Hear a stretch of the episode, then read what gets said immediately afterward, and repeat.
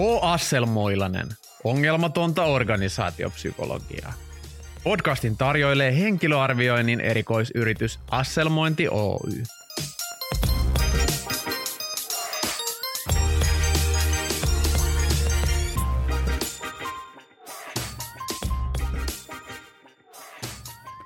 Mä oon kahden tyttären isä, molemmat on kouluikäisiä. Ja sitä varten mä oon kattonut aika paljon tuollaisia Disney-piirrettyjä. Disney-piirretyissä on useasti prinsessa paikalla. Mä tunnen aika monta niistä prinsessoista ja, ja siellä on niinku hienoja tyyppejä. Joskus tulee mietitty, että mitä nämä prinsessat tekis, jos ne olisi työelämässä. Siellä on muutamia helppoja. Belle olisi varmaan kirjastohoitaja, ehkä joku kustantaja. Mulanista tulisi upseeri – ja sitten siellä on joitakin sellaisia tyyppejä, joista vaikea sanoa. Prinsessa Ruususen kompetenssit jää vähän epäselväksi, mutta sitten siellä on yksi hieno, hieno hahmo, Tuhkimo. Ja helposti ehkä tulee mietitty, että Tuhkimo voisi olla joku piika, tai nykyään ne on kodinhoitajia, eikä enää piikoja. Mutta mä näkisin Tuhkimon semmoisena HR-henkilönä, HR-ammattilaisena. Etkö saa kiinni ajatuksesta? No mun mielestä tota, se menee niin, että Tuhkimo on erinomainen ratkaisee ongelmia, kiistoja, siivoamaan toisten jälkiä ja rekrytointitaidot on ihan omaa luokkaansa. Kuinka moni meistä pystyy rekrytoimaan jouko hiiriä ja motivoimaan ne tekemään jonkun puvun iltapäivässä. En mä ainakaan, ne hiiret mitä mä näen, niin ne on aika, aika vätyksiä. Ja kaikkein niin merkittävin juttu siinä on se, että tuhkimo ymmärtää hyvän sopivuuden merkityksen – ei tyydytä mihinkään 46 koon Ultra Boost-lenkkareihin, vaan lähdetään hakemaan sitä lasikenkää, joka sopii ihan viimeisen päälle. Ja siitä sopivuudesta mekin halutaan tänään sun kanssa jutella. Tervetuloa H. Assel Moilasen pariin. Täällä on taas Juho Toivola ja Matti Jaakkola, joka on minä. Ja tänään me puhutaan sellaisesta asiasta kuin osaamisen tunnistamisesta – meidän otsikko on, että tunnistaisi tosi osaajaa, vaikka se viheltäisi pilliin vieressäsi. Rohkea väite. Tota, mitä Juho sulle tulee mieleen, kun me aletaan puhumaan osaamisesta ja osaamisen tunnistamisesta? Tästä puhutaan paljon tänä päivänä ja usein se puheenparsi on semmoinen, että joku henkilö on pettynyt siihen, kun sitä hänen todellista osaamistaan ei ihan oikealla tavalla ole tunnistettu. Ja tämä vähän ehkä hämmentää mua, koska mä ajattelisin, että, että aika helppoahan se olisi validoida. Ja ehkä tässä se ongelma onkin, että on semmoisia hyvin selkeitä taitoja, kuten vaikka jalkapallon pomputtelu. Mm. Se on niin kuin helppo tarkistaa, että mikä on niin kuin henkilön kyky pomputella jalkapalloa. Mikä on enkka. Niin, mikä on enkka ja mikä on semmoinen vaikka kymmenen suorituksen keskiarvo. Siinä erilaisia mittaustapoja pystyy hyvin nopeasti keksimään, mutta sitten tämä, mihin ehkä ollaan sitten tyytymättömiä ja mihin kaivattaisiin apua, niin on sitten ehkä vähän tämmöiset kompleksisemmat taidot, kyky toimia organisaatiossa, vaikka joku sosiaalisten taitojen niin kuin kautta työn edistäminen ja tämmöiset jutut, jotka on kuitenkin työelämässä ihan merkittäviä juttuja. Ne ei välttämättä esimerkiksi CVtä lukemalla selviä, eikä niitä pysty mitenkään nopeasti aina todentamaan. Niin. Mä mietin tuossa, en tiedä onko tämä mitenkään järkevä ajatus tai, tai onko tässä mikään niin kuin asiantuntija ylipäätänsä, mutta niin kuin osaamisen tunnistamisessa ainakin ensimmäinen vaihe, mikä mulla tulee mieleen, että meidän pitäisi tajuta, että ensinnäkin mitä se osaaminen on, ja sitten ehkä sen jälkeen, että pystyykö sitä jotenkin tunnistaa. Mä oon miettinyt itse, että osaaminen on jotain sellaista näkyvää, jota sä pystyt näyttämään jollekin. Se on niin kuin taito ja niitä pitäisi pystyä mittaamaan. Mutta mä en tiedä, ootko speksannut osaamisen jotenkin? Onko sulla joku tiukka tuollainen tota, määritelmä, että mitä on osaaminen ja mitä osaaminen ei ole? Joo, Mielestäni osaaminen on kontekstisidonnaista. Että mä jotenkin niin kun näkisin, että osaaminen liittyy aina kykyyn toimii tietynlaisissa tilanteissa laajimmillaan se voi olla hyvin joku geneerinen osaaminen, joka on niin kuin hyvin monissa tilanteissa. Esimerkiksi käytöstavat on semmoinen, joka on aika monissa konteksteissa ja tilanteissa. Osaaminen ei olekaan siis pelkästään siihen ihmiseen liittyvää ja sen ihmisen ominaisuutta, vaan se liittyy myöskin niin kuin ympäristöön tilanteeseen. Niin kuin, onko se se ajatus? Kyllä, koska, koska niin kuin mulla saattaa olla vaikka hyvät sosiaaliset taidot silloin, kun pyöritään täällä Lempäälän ideakeskuksella toisten yrittäjien keskuudessa, mutta jos mut pistettäisiin vaikka jonnekin kuninkaallisten tilaisuuteen, missä olisi Ruotsin ja Belgian ja Hollannin kuninkaalliset, niin todennäköisesti siinä tilanteessa mun niin kuin sosiaaliset taidot näyttäytyy hyvinkin kömpelöinä. Se prinsessa Ruusunen tai Tuhkimo voisi esata sulle, nämä, nämä on aika paljon niiden kuninkaallisten seassa aina pyörii. Sekin hämmentää, että miten, tota, miten pääsee niin paljon tuommoisiin kuninkaallisiin piireihin. Tota, no okei, siinä vaiheessa, jos me pystytään niinku kertomaan, että mitä se osaaminen on ja pystytään jotenkin se määrittelemään, niin sitten me pitäisi varmaan pystyä myöskin sitä mittaamaan ja miettimään, että mikä taso osaamisessa on riittävän korkea. Ja siinä mä ainakin huomaan niin kuin, jotenkin sellaisen hauskan ristiriidan, että, että sitä kuvittelee osaavansa jotain ja sitten huomaakin, että voi helkkari, että eihän mä osaa mitään, että mä oon ihan surkea. Vaikka se mm. jalkapallon pomputtaminen pomputtelee kahdeksan kertaa, että onpa mä aika keisari. Ja sitten tulee tuota Onni Valakari viereen ja pomputtelee kahdeksan kertaa olkapäillä, niin. vuoro niin. olkapäillä. Ja sitten sanoo, eihän mä osaa mitään. Tota, näetkö se tuota työelämässä tuommoista haastetta, että ihmiset kuvittelee osaavansa asioita, jossa ne on oikeasti ihan sysihuonoja? Joo, mulla tulee tästä hyvin niin kuin kaksi mun suosikkiesimerkkiä aina CVitä tuhansia, ehkä jopa kymmeniä tuhansia lukeneina, niin siellä on tapana muutamia asioita mainita aika sellainen usein. Yksi, mikä usein mainitaan, on kielitaito. Joo. Ja siis 99 prosenttia suomalaisista arvioi englannin kielen taitonsa erinomaiseksi. Ja toinen, mikä arvioidaan erinomaiseksi, on Microsoft Excelin käyttötaidot. Tämä vähintään hyvä. Ja sitten kun sitä lähdetään katsoa, että mitä se englannin kielen taito on, nimenomaan niiden tilanteiden kautta. Mä usein kysyn esimerkiksi arvioineissa, että millaisista tilanteista pystyt selviämään tällä kielellä. Niin sitten se onkin niin kuin, no, hyvin arkipäiväisistä perustilanteista. No mitä jos pitäisi vääntää jonkun niin kuin kauppatavaran hinnasta Lontoossa puku päällä? No ei missään tapauksessa onnistuisi. Ja silti henkilö on voinut arvioida, että hänen kielitaitonsa on erinomainen.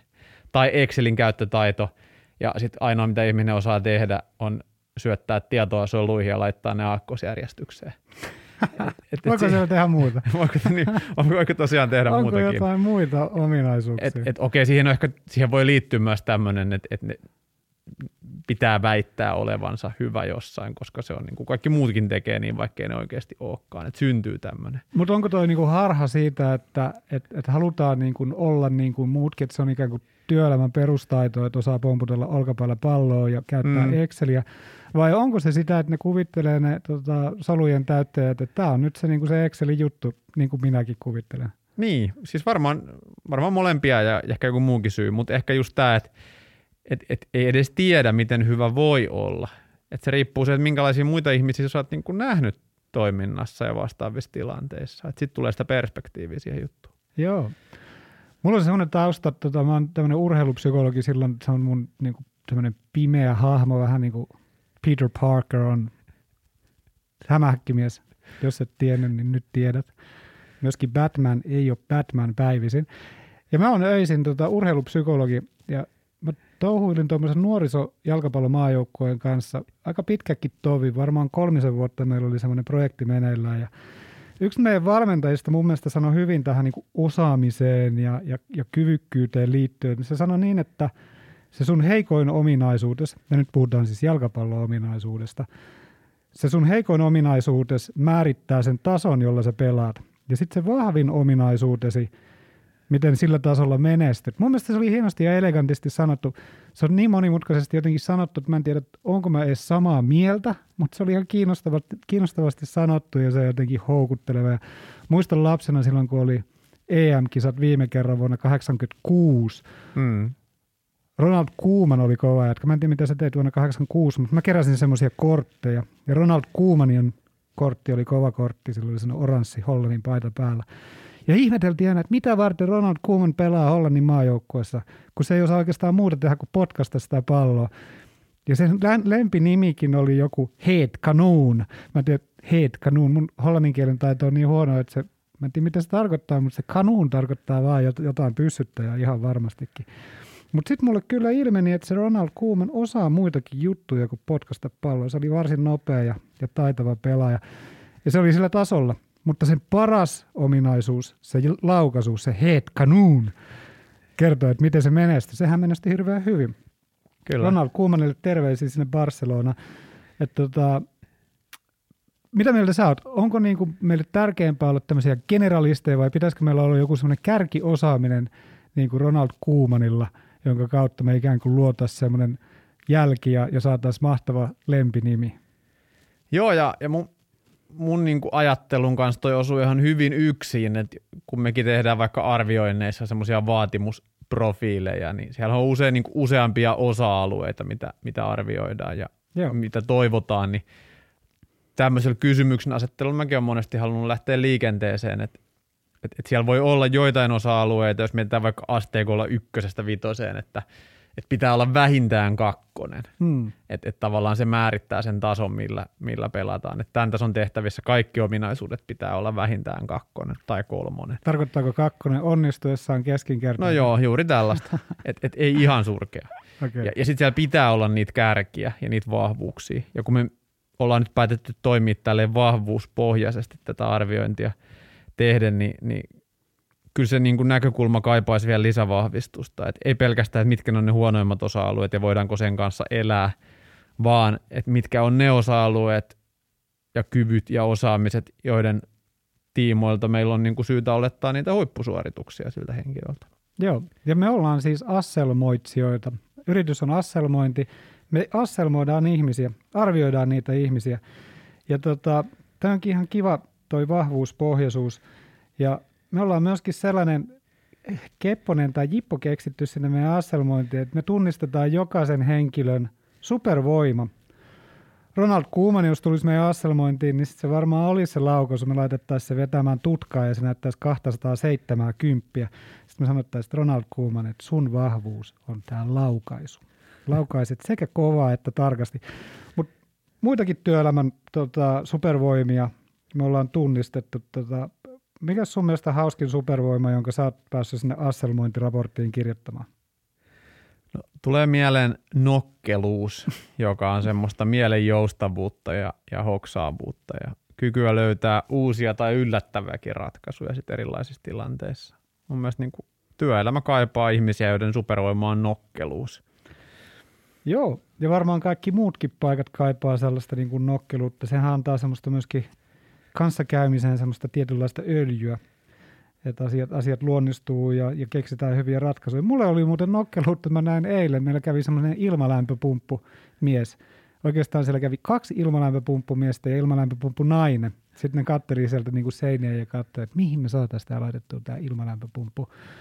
Ja tota, se alkoi näyttää vähän vaikealta ja ne alkoi olla semmoisen niin tuskastuneen näköisiä ja, ja kaikki pystyy kuvittelemaan semmoisen työmiehen, mm. joka haluaisi niin kuin tehdä sitä duunia, mutta se ei oikein tiedä miten ja sitten se rapsuttaa sitä päätään. Sen näköisiä tyyppejä meillä oli kolme meidän kotona eilen ja sitten jotenkin me keksittiin, että tuostahan me voidaan tehdä reikä seinän läpi sinne taloyhtiön vintille ja sieltä pääsi niin kuin suoraan tulemaan ja, ja katon kautta sieltä ulkokautta pääsi sinne vintille ja se oli hauska, kun ne meni ne ilmalämpöpumppumiehet kiipes äh, tikapuita pitkin sinne ylös katolle ja ne katosi semmoiseen reikään ja sitten ne oli siellä vähän aikaa ja sitten ne soitti sille kolmannelle ja pyysi sen koputtelemaan seinää ja se kai meni sinne sitten koputtelemaan seinää ja ja tota, sitten vähän ajan päästä sieltä nousi semmoisia kauhean onnellisen näköisiä ilmalämpöpumppumiehiä sieltä niinku reiästä. Sitten, joo, kyllä me täältä me saadaan se menemään. Ja se homma oli niinku sillä selvä.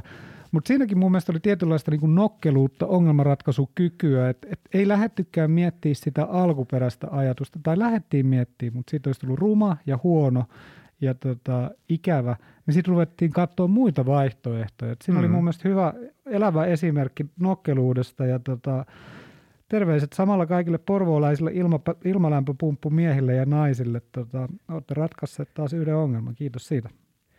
Hyvää toimintaa. Ehkä mulla tulisi tuosta osaamisesta semmoinenkin asia mieleen, että mä liittäisin siihen myös semmoisen niin tietyn psyykkisen tunneelämän ja asennepuolen, että itse on aika paljon rekrytoinut rekrytoijia, eli rekrytoinnin ammattilaisia erilaisiin tiimeihin ja aika yleinen jo silloin, kun itse toimin rekrytiimien vetäjänä ja nyt kun on myöhemmin tukenut, tukenut heitä sitten muuten, niin näkee, että –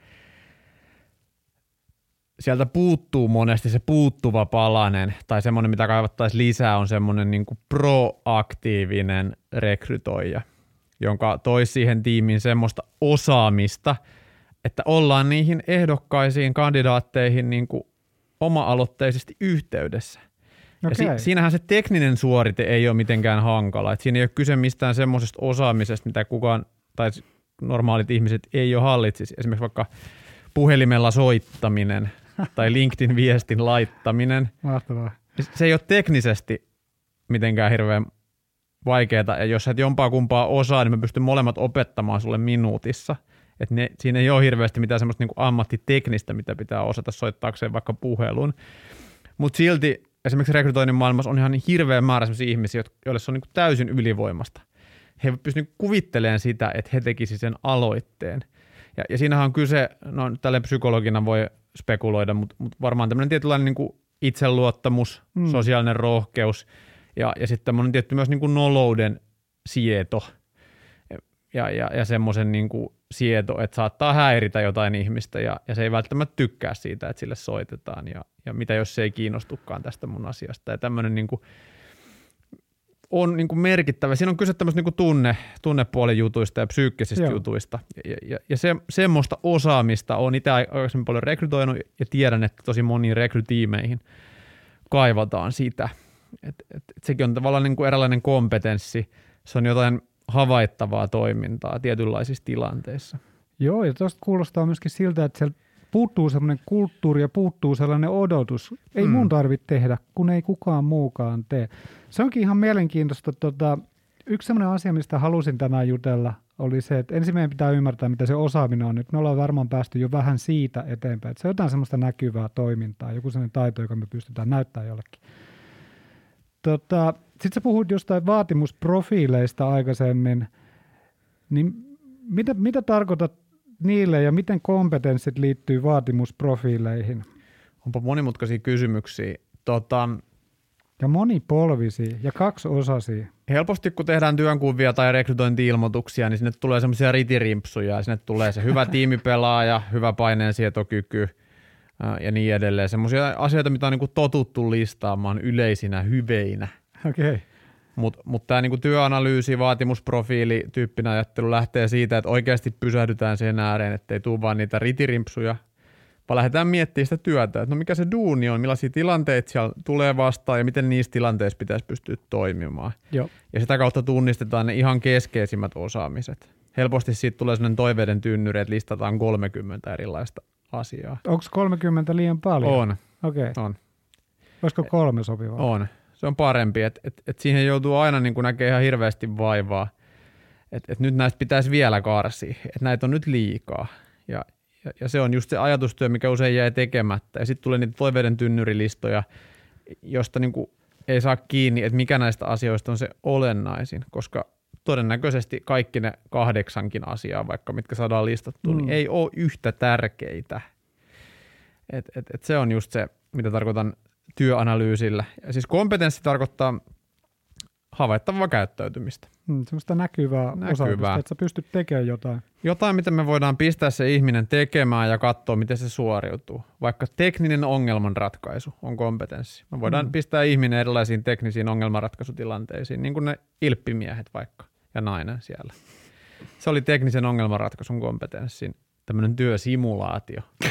Sellaisena mä sen myöskin näin. Kyllä. No, tässä olisi tota rekrytointi joku suora hakija, täällä mä voin laittaa yhteistyöt tulemaan. Kyllä.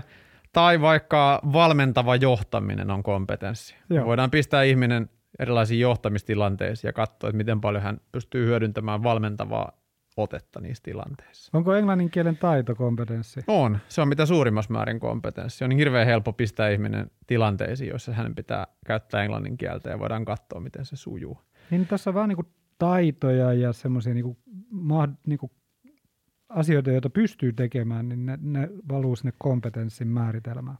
Ja sitten sen sijaan tämmöiset on hankalia, tämä hyvä tyyppi, meille sopiva, kulttuurifitti, koska ne, ne helposti on sitten tämmöisiä niin subjektiivisia, että jokainen vähän katsoo omin silmin ja mm. et, et niitä ei ole aina määritelty sille tasolle, että millaista me halutaan, että se toiminta on tai miltä sen pitää näyttää sen ihmisen kävelyn, että se on oikeanlaista kävelyä. Mä näin, mä näin tota, Monty Pythonilla on monenlaista kävelyä. Niillä on erilaisia.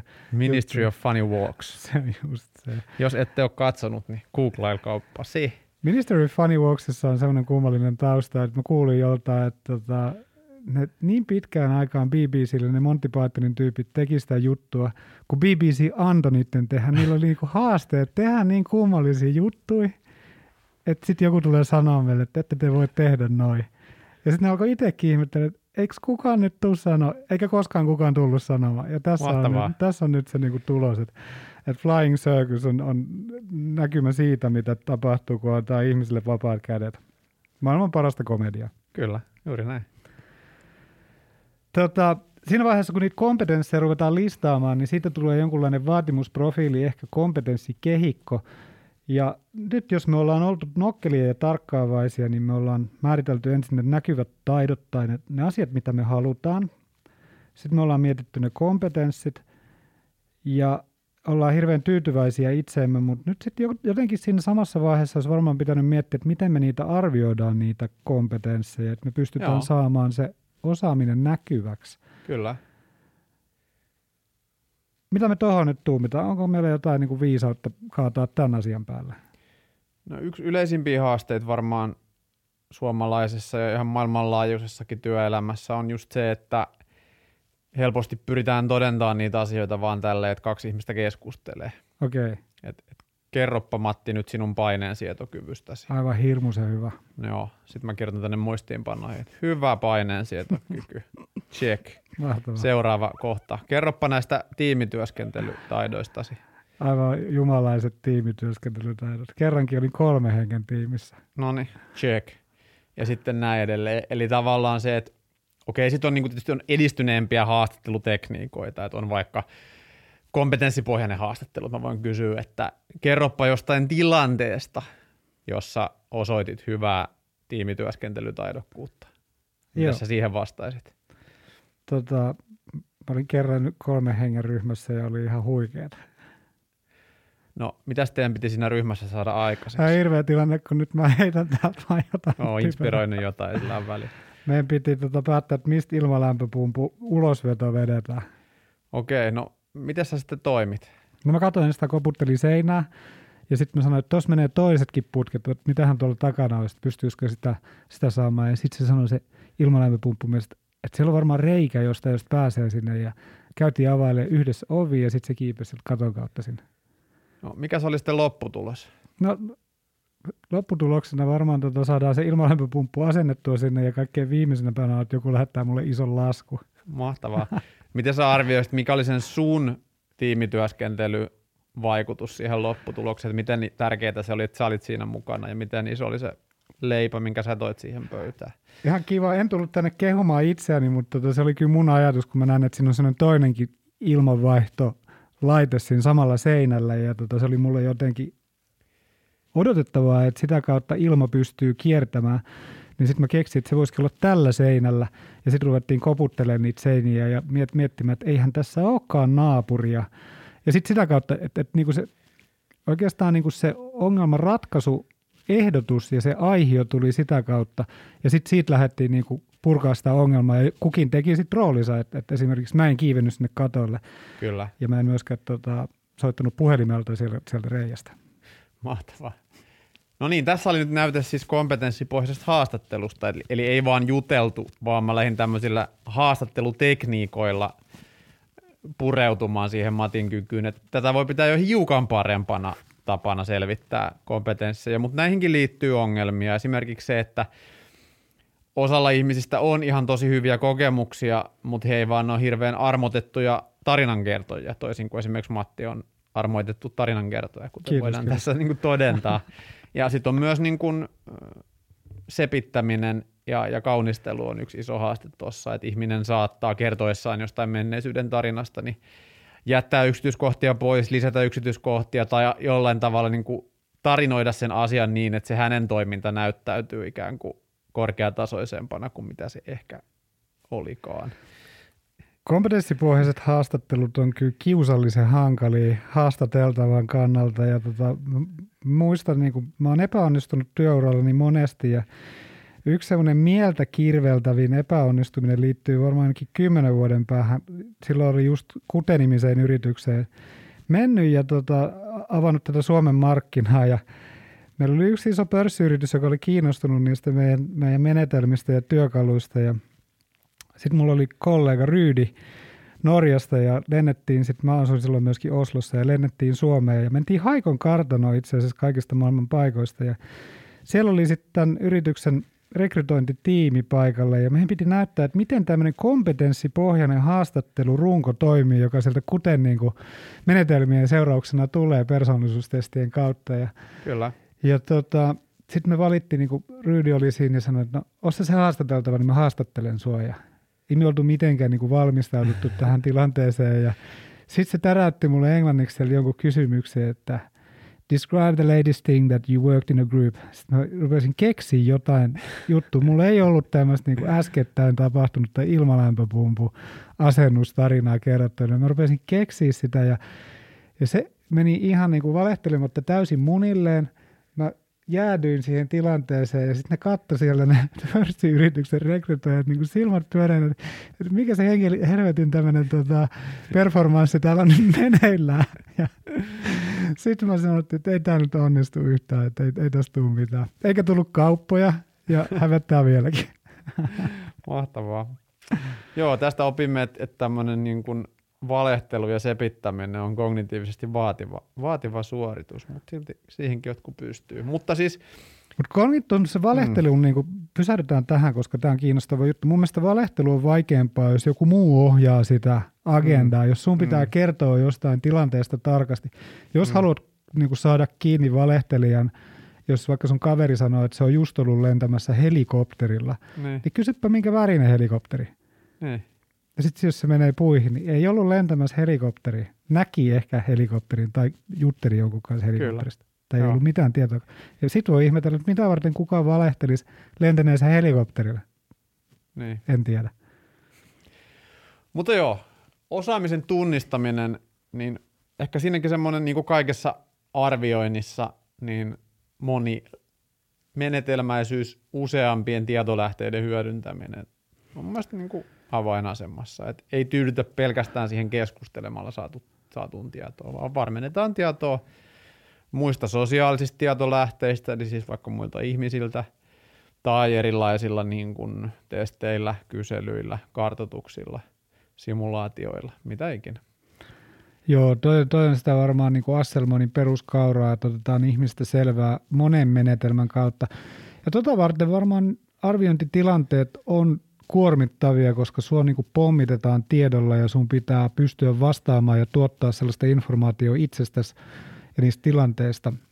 Et, et, et se niin kuin on vaativa. Ehkä tässä on sellainen vinkki myöskin sinne arviointitilanteeseen menevälle tyypille, että et valmistaudu kertomaan itsestäsi ja kertomaan niin kuin esimerkkien kautta, että mitä olet tehnyt ja mitä olet saanut aikaan se yleensä on hyvä neuvo, koska jos siellä on osaava arvioitsija tai, tai rekrytoija, niin ne tulee kysymään sulta esimerkkejä. Ne ei tyydy siihen, että, että ne kysyy sulta, että ootko suunnitelmallinen, ja sä sanot, oon, mä oon suunnitelmallinen. Vaan ne haluaa kysyä sulta, että no kerran viime kerrasta, kun järjestit jonkun tapahtuman. Kyllä. Miten me pystytään tietämään, mikä on riittävä taso jossain niin kuin osaamisessa tai kompetenssissa? Miss, missä menee se? Puhuit Excelin niin kuin käyttämisestä ja, mm. ja tylytit meitä kaikkia, jotka mielestämme osaamme käyttää Exceliä, että ette te kuitenkaan mitään osaa. Joo, se ei ole niin kuin normaalisti jakautunut populaatiossa se Excelin käyttötaito. Koska kaikki oli hyviä. Niin. Se on niin kuin joo, autoilu. Se on, niin, joo, se on niin kuin hyvin vahvasti, niin kuin käsitys on vinoutunut ja, ja todellisuus on hyvin vahvasti kaksihuippuinen kaikille tilastotieteilijöille tiedoksi. Mutta tota noin, mitä sä kysyitkään? Mä kysyin, että tota, mikä on se riittävä taso, miten me arvioidaan, että mikä on riittävä taso jotain osaamista? No mun mielestä nämä on just niitä kysymyksiä, mitä meidän ammattilaisina pitää kysyä niiltä toimeksiantajilta. Okay. Et, et, et millaisissa tilanteissa ja minkä tasoiseen toimintaan ja, ja missä voisit jo tukeutua muihin. Millaista apua on mahdollista saada ja apuvälineitä. Tämä on just sitä niin kuin pohjatyötä, mikä pitää tehdä ennen kuin lähdetään arvioimaan. Joo, toi on ihan, ihan hyvä neuvo. Tota, ja varmaan on vaikea niin kuin arvioida sitä riittävää tasoa. Ja sitten pitää myöskin huomioida se, että ihmisillä on mahdollisuus oppia ja kehittyä, että et tiettyjä taitoja, vaikka sitä Excelin käyttämistä voi varmaan opiskella avoimessa yliopistossa tai sitten kansanopistossa. Tai ihan vaikka internetissä. on tätä päivää ja tätä aikaa, että silloin internetissä on kaikki tieto. Tota, onko meillä tässä jotain semmoista käytännön neuvoa, jota me haluttaisiin antaa? Nyt te olette, niin kuin kiitos kaikille kuulijoille, te olette jo päässyt tosi pitkälle tässä tuota podcastissa ja arvostan, että joku on jaksanut kuulla näinkin pitkään meidän juttuja. Niin tota, palkinnoksi siitä, onko jotain semmoista erityistä neuvoa ja ohjetta, mitä tulee tehdä, että menestyt tässä asiassa? No ehkä yhteenvetona, niin mietin ne keskeisimmät tilanteet ja, ja millaista toimintaa niissä halutaan nähdä ja, ja kuvaa se osaaminen sitä kautta. Ja sitten onko ne oikeasti kaikki oleellisia. Eli se on hyvin kriittinen, niin kuin, että, että jos pitää puolet niistä listatuista asioista poistaa, niin mitkä jää jäljelle. Se voi tuntua ikävältä, mutta se usein parantaa sitä laatua, että saadaan se oikea ihminen valittua tai muuten niin kuin tunnistettua osaamista parhaalla tavalla. Ja sitten semmoinen niin kuin riittävän äh, monipuolisen arvioinnin suunnittelu, suunnittelu, että miten me niitä asioita todennetaan. Ehkä tämä olisi se kolme, kolme portainen ohje. Mä annan vielä tämmöisen tota, helposti toteutettavan ja, ja tämmöisen niin kuin matalalla roikkuva hedelmäneuvon. Työssä menestymistä ennustaa erityisen hyvin yleinen kyvykkyys. Se kertoo noin 26 prosenttia keskimäärin ihmisen menestymisestä siinä tietyssä tehtävässä. Mitä vaativampi tehtävä, sitä parempi ennustearvo. Eli jos sulla on joku rekrytointi meneillään, niin kannattaa me, niin kuin ainakin se kyvykkyys mitata. Kuinka nokkela tyyppi on? Onko myöskin sun kandidaatin erikoislahjakkuus ja tota, kompetenssi ja supervoima, nokkeluus. Se on tärkeä ominaisuus. Ja toinen on, jos haluat käyttää persoonallisuustestejä, niin tunnollisuus on sellainen tota, ominaisuus, joka korreloi hyvin työssä menestymisen kanssa. Se on yksilön kannalta niin kuin kauhean raskas ominaisuus, koska tunnolliset työntekijät tekee kaikki huolellisesti hyvin, polttaa omaa aikaa hommien tekemiseen ja työnantaja kerää useasti sitten ne hedelmät. Tunnollisuus ja kyvykkyys, niillä pääsee pitkään, pitkään tota, tässä maailmassa, mutta on myöskin tilanteita, joissa ne on huonoja ominaisuuksia. Tänään puhuttiin osaamisen tunnistamisesta. Siinä oli muutama tärkeä teema. Ensinnäkin ymmärretään, mitä osaamista ollaan tunnistamassa. Mietitään, että onko se kyseinen osaaminen nimenomaan tärkeää. Ja sitten mietitään, että miten me pystytään sitä osaamista tunnistamaan niiden eri menetelmien kautta. Ja myöskin, että onko kukin niistä osaamisista yhtä tärkeä ja pystyykö se henkilö oppimaan niitä. Seuraavassa jaksossa me puhutaan sellaisesta asiasta kuin itsensä johtamisesta koronan jälkeisen ajan työelämätaitona. Tulkaa mukaan, mukaan siihenkin tota, kuunnelmaan. Ja oikeastaan se, mitä me teiltä toivottaisiin on, niin seuratkaa Asselmointia, Juho Toivolaa ja Matti Jaakkolaa LinkedInissä ja kommentoikaa meidän tota, päivityksiin ja mielellään saa ostaa myöskin niitä Asselmointeja Asselmointi Oyltä. Kiitoksia mukavasta seurasta ja tota, hyvää lenkkiä tai kokkaustuokiota tai mitä ikinä olet tekemässäkään. Moi moi. Moi moi.